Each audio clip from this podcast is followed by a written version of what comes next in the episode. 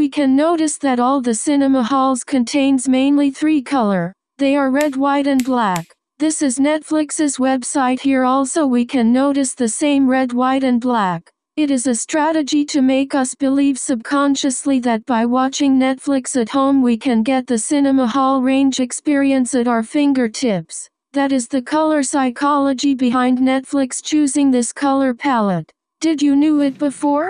No right so like share and follow for more such informative content.